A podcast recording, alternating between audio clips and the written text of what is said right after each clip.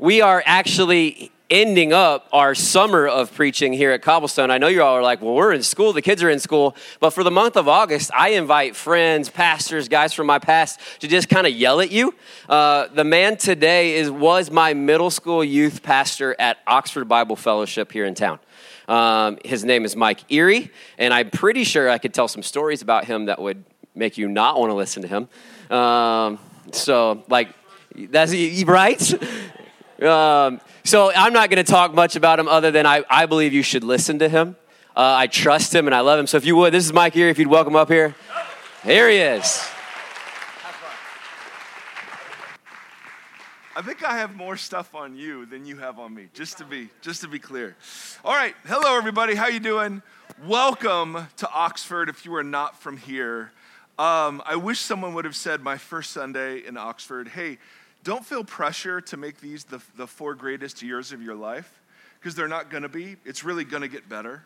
Um, and so please don't feel that pressure to like, no, it, life gets much, much better. It really, really does. And so you have much, much to look forward to. Anyway, um, my name is Mike. I'm thrilled to be with you. If you have a Bible or an app, let's go to Matthew chapter 16.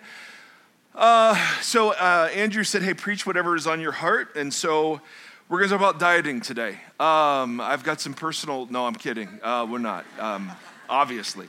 Um, no, I want to talk a little bit about uh, what it is that Jesus had in mind when he first mentioned the word church and what this is here that we do, why this matters. So in Matthew 16, starting in verse 13, we read this when Jesus came to the region of what? Caesarea Philippi. Now, does anybody care? No. We immediately skip over that part and go, when Jesus came to the region of Caesarea Philippi, he asked his disciples, Who do people say the Son of Man is? Now, if you've been in a church at any point in your life, this is kind of one of the biggest passages biggest questions that Jesus poses. And very often this is used as kind of, a, what do you say about this Jesus? What if he were to ask you? There's some stuff going on here, though, that's super interesting, and it's buried in the phrase Caesarea Philippi. So we, when we as Americans read the Bible, we just think Jesus talked in English, he had blonde hair, he was Swedish looking, um, and um, you know, it's just kind of a, you can directly, tra- no. Jesus, of course, like geography matters in the Bible. That's why it's talked about so much. So we're going to spend 15 minutes on Caesarea Philippi. This is going to be painful.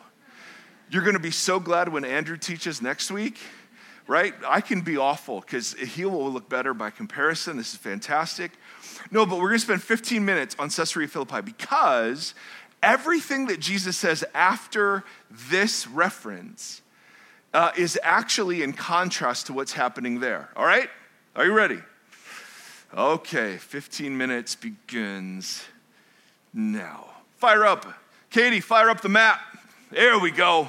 Here we go. School has started, my brothers and sisters. Now, there is, see that, the, the, the blue circle up there? That is the Sea of Galilee. Jesus, his home base was in a city called Capernaum. And Jesus says the vast majority of his ministry around the Sea of Galilee, um, in, in towns near there. Now, notice if you go north, there's Caesarea Philippi, right? On almost the northernmost border of Israel in Jesus' day. Now, the reason I want to show you where it is is because you need to know that Caesarea Philippi isn't on the way to anywhere else.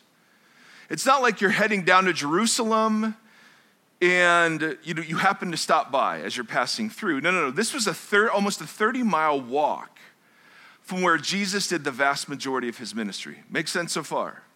All right, so you need to know that when it says when Jesus came to the region of Caesarea Philippi, he's not just wandering around doing his Jesus thing and oh, here we are in Caesarea Philippi. This was a very intentional, out of the way trip that he was making. Now, Caesarea Philippi, if you would have heard this in the first century, you would have had a whole truckload of cultural information sitting behind the reference. This really begins the 15 minutes of background. That was, that was like background ish. This, though, here we go. Now, Caesarea Philippi in the Old Testament was known as the city of Banias, and it was built around a spring that rested at the foot of a very famous mountain in the Old Testament called Mount Hermon. Now, in the ancient Near East, whenever you had fresh water bubbling out of the earth, you would typically have a shrine to a fertility god or goddess because they quickly associated the presence of water with the presence of life, with crops and with livestock, right? And so, very often in the ancient Near East, you would have fertility gods and goddesses built or, or worshiped around these sources of fresh water. In the Old Testament, there were two Canaanite fertility gods, Baal and Ashereth. This is, where the, this is one of the places where they were, they were worshiped. All right? Again, we don't understand it, but to the ancient Near Eastern mind, source of fresh water, especially when you couldn't see the bottom of it, held very kind of mysterious and mystic sort of significance. So you would worship fertility gods and goddesses here. Now, there was a city in the Old Testament called Dan, D A N. This was a place where Israel sinned greatly because they fell to the worship of these fertility gods in the Old Testament. Now, a guy named Alexander the Great, many years later, comes through and conquers this whole region. And what Alexander the Great does is he introduces Greek gods where there were Canaanite gods before. And so he introduces the worship of a god named Pan, P A N. Let me show you Pan. Boom. There he is, very handsome.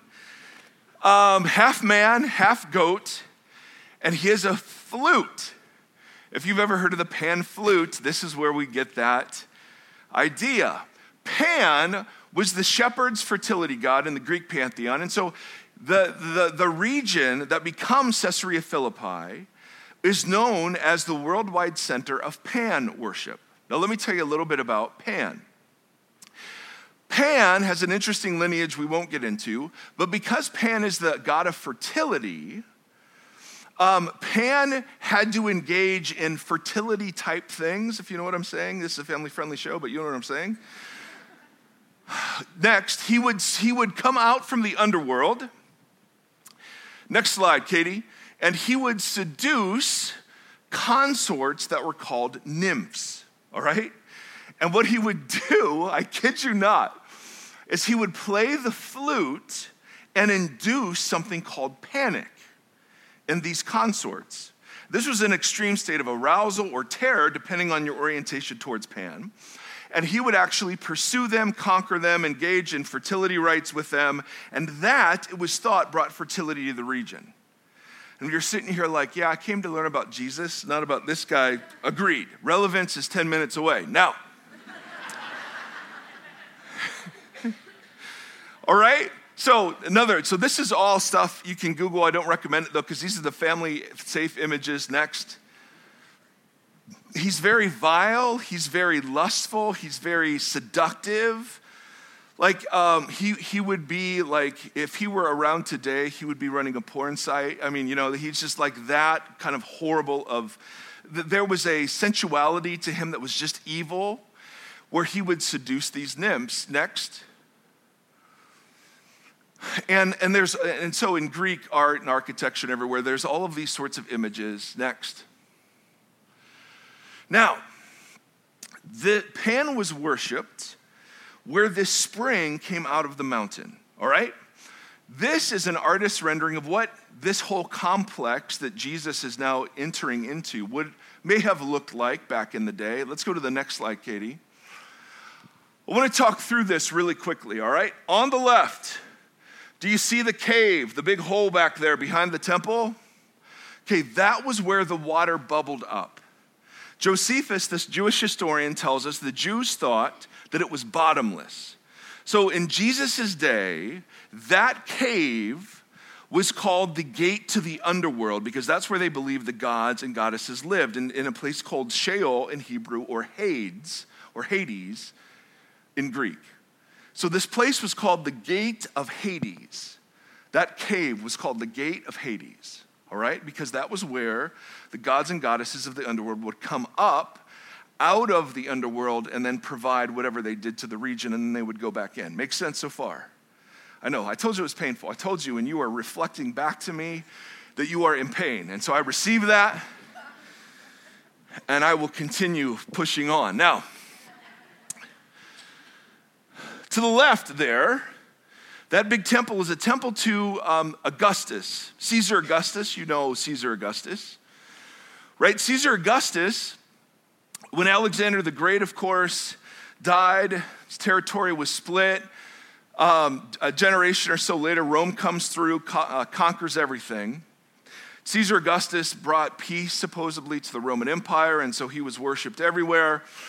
Um, but he gave this region of territory to a guy named Herod, who you may recognize from the biblical story.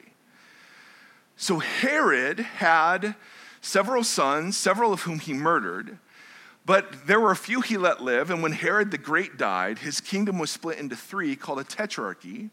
And the guy, his son named Philip, took over this part.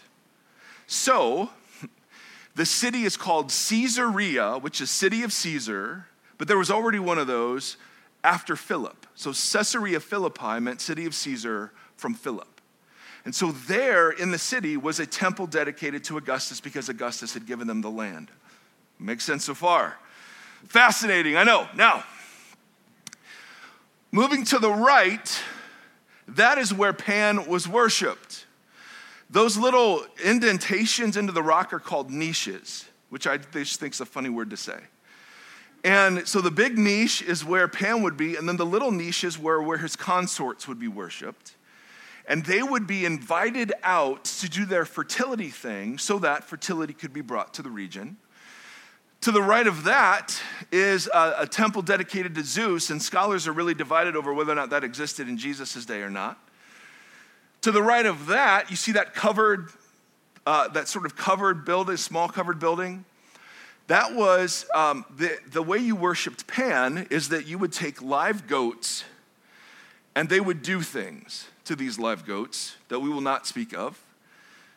And they were considered holy. And when they died, they would be buried in these kind of ritual places. So, right to the right of the Zeus temple is the place where they buried the dead goats. And then this little horseshoe here where Ohio State kind of gets its stadium idea from, right here. The horseshoe is where the, uh, something called pandemonium would take place. So once a year in the spring, a statue of Pan would be brought forward into the city. Hundreds of thousands of people would come to this thing. And then they would, as Mila X9H9, your child is calling. Is that what that is? Anna, is that what that is? That's, that's the universal sign for help. Um, life does get better, and then you have children, and then the whole circle. No, I'm just kidding. And if you're like, why did this guy get a chance to speak? I'm with you. I am totally with you. I wonder that too. Now, what you would do is you would parade Pan through the city. People would gather. Something called pandemonium would happen, which involved all sorts of immorality and wickedness and awfulness, okay?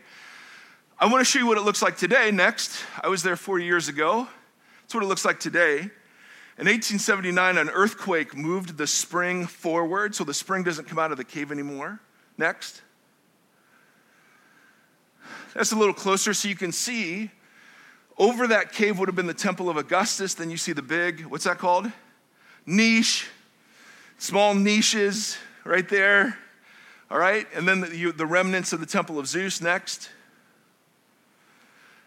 Ladies and gentlemen, I give you the gates of hell, the gates of Hades. This is what it was called back in the day. The spring obviously went down. Next. Niche. Right? That's where Pan was worshiped in the consorts. Next a flower. Next. That is what's left of the Temple of Augustus. Next. That's what's left of the worship of Pan. That was his shrine. Next. This is what's left of the Temple of Zeus. Next. It's where they buried the dead goats, just in case you were dying to know, literally. And that's a closer view of where they buried the goats, just in case you didn't get it the first time. Now, Next, one final point, and then background is over. Good. Someone just said, good. This whole complex was called in Jesus' day the Rock of the Gods because it was built against the rock and there was the worship of many Greek gods. Make sense? Back to Matthew chapter 16, verse 13.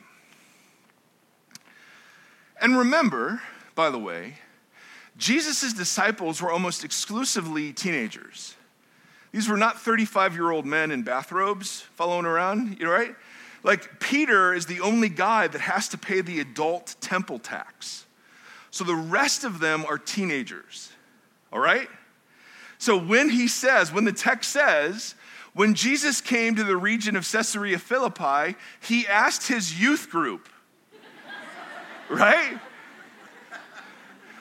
I mean, I was a youth pastor for Andrew and Anna, and they would, their parents would have never let me take them to Las Vegas over spring break. I mean, you know what I'm saying? There's like this, in the first century, 28 miles away is, I mean, in fact, it was so, Caesarea Philippi was so immoral that later rabbis taught the Messiah, the first thing the Messiah will do when the Messiah comes to rule on the earth is destroy the city because the Messiah cannot exist on earth at the same time as Caesarea Philippi. It was just considered that wicked. So when Jesus comes to the region of Caesarea Philippi, he's not there by accident, and he's with his band of teenagers. He asked his disciples, Who do people say the Son of Man is? They replied, Some say John the Baptist, because John the Baptist had been murdered years before. Others say Elijah, a very famous prophet in the Old Testament. Still others, Jeremiah or one of the other prophets. Jesus famously replies, Well, what about you? Who do you say that I am? Simon, Peter, he's the oldest, so that's why he's always talking. Anyway, Simon Peter answered, You are the what? The Christ, the Messiah, the Son of the living God. Jesus replied, Blessed are you, Simon, son of Jonah, for this was not revealed to you by flesh and blood, but by my Father in heaven. And I tell you that you are Peter, this is a play on the word rock.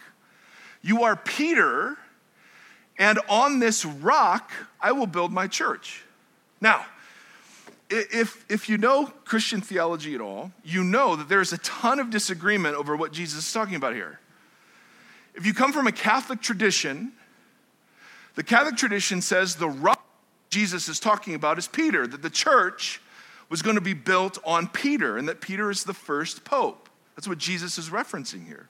And certainly the later New Testament says the church was built on the apostles, so in a sense that's true. If you come from a Protestant tradition, the Protestant tradition says, no, no, no, it's not Peter that the church is built on, but it was Peter's confession that Jesus was the Messiah. That was what the church was built on. And certainly, and when you read the book of Acts, right, the church was built on the declaration that Jesus is Lord, no question. But there are lots of other scholars who think there's a, more obvious target about what Jesus is talking about here. When he says, Upon this rock I will build my church, where is he? He's in the region of Caesarea Philippi. And what was the region of Caesarea Philippi known for? The Rock of the Gods. And if you think I'm just kind of making that up, notice what he says next. I tell you that you are that you are Peter, and on this rock I will build my church, and the what? The gates of Hades will not overcome it. So, Jesus never uses this phrase anywhere else except in the one city where there's an actual place called the gates of Hades. So when you think of church, the image that Jesus had in mind when he first used it is a band of peasant teenagers looking at a seemingly indestructible monument to the power of Caesar, to the power of Zeus, to the worship of Pan. Now, I could be wrong, totally. My wife will tell you that happens very often. But I find it interesting that he uses this language here and only here. Now, why does that matter? Couple of thoughts.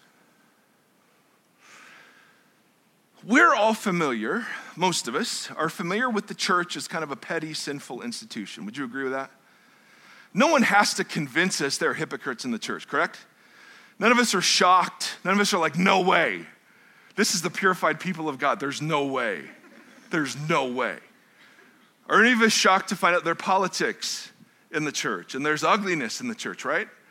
We, we ourselves or we know people who've been hurt by the church, correct? So we're familiar with this, this church thing in its frailest, most petty form. What we're not as familiar with is the, the idea of church as presented by Jesus as the inexorable and inevitable, to quote Thanos, the great theologian Thanos. Thanos, anybody? Okay, nope, nothing. The inexorable, the indestructible, and the inevitable movement of the kingdom of God and it doesn't matter who is in the White House, and it doesn't matter who sits on the Supreme Court, and it doesn't matter what laws are passed. The movement of God's kingdom will always and forever go, right? It will always move forward. Now, people, I think a lot of Christians don't actually believe that these days. We're, we're pretty convinced that our political involvement is what's going to move the kingdom of God forward. And I just want to say, nah, that's really not so true. Because rather than giving an image, and I'm not saying politics is in any way bad, I'm just saying the amount of heat and energy and focus from Jesus people, ah, I think maybe our idolatry is showing just a little bit. Because it doesn't matter how great the military is, and it doesn't matter how great the economy is, and it doesn't matter. It doesn't matter. The kingdom, the more you try to squish the kingdom of God, the more it scatters and grows. There is no way to stop this thing. And you know how I know that? Caesarea is a pile of rocks. And you are sitting here 2,000 years later as living stones, according to Peter, being built into a temple. You know what I'm saying? We are not some persecuted special interest group. It's just weird when Christians are so afraid. Supposedly, we follow the guy who conquered death and hell right? And don't read this as anti or pro. This has nothing to do with it. If you're reading it as some diatribe against your candidate, you are part of the problem. This is simply about the beauty and majesty of Jesus. Jesus describes his kingdom this way it's like a little bit of leaven that infects a whole batch of dough. It's like a smallest seed being planted in a field, and slowly and hiddenly it will take the field over. And how does Jesus conquer? Well, it's fascinating because right after this passage where Jesus talks about building his church, he instantly talks about his suffering and dying. So, how does Jesus conquer? Is it, is it through our social activism or political memes? No! How does he conquer? Self sacrificial love. And the greatest temptation it seems for some of us, is the belief that the way of Jesus won't work. The way of forgiveness, the way of reconciliation, the way of blessing those who persecute us. When's the last time you saw that on social media? See, none of us think Jesus actually really matters when it comes to that. Sure, he's great with taking care of my sin, but otherwise, no thanks. See, I just don't think many of us are actually convinced that the way of Jesus wins. The way of shunning power, the way of embracing humility, the way of not clamoring for my rights and what I'm entitled to, the way of yielding the floor to others. We don't actually think that's the way it works. So, the challenge for many of us is to simply take Jesus at his word that he wins. And he wins not through coercion, not through manipulation, but through self sacrificial love, through grace. Through grace, right? So when Jesus talks about his church, the image isn't a group of terrified people hiding somewhere against the big old bad world. Jesus took the most immoral place in his day, looked at a bunch of teenagers, and said, There, that's where I'll build my church. And he was right. Amen? So go ahead, close your eyes if you would. We know God does his best work when our eyes are closed.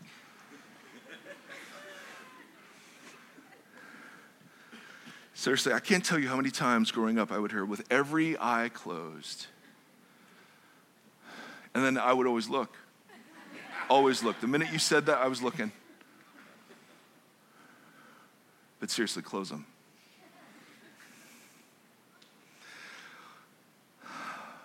In the name of the Father, in the name of the Son, in the name of the Holy Spirit, mighty God, would you give us a vision of what it is that we do here? That's way beyond a teaching and worship event. That's way beyond checking off religious duty to keep our parents happy. That's way beyond giving God just a bit of our time.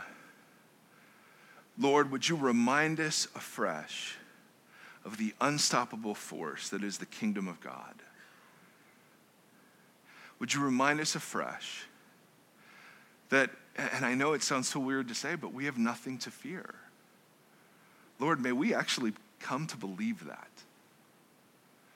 And may we live and move and breathe out of a place of such joy and such conviction about the beauty and majesty of Jesus of Nazareth that we simply do not to play by the polarized binaries of our culture, but rather we come proclaiming a different king and an entirely different kingdom. And so, Father, we need your spirit poured out on us so that that may happen. So we humbly come and we ask in the name of Jesus our Christ. Amen and amen.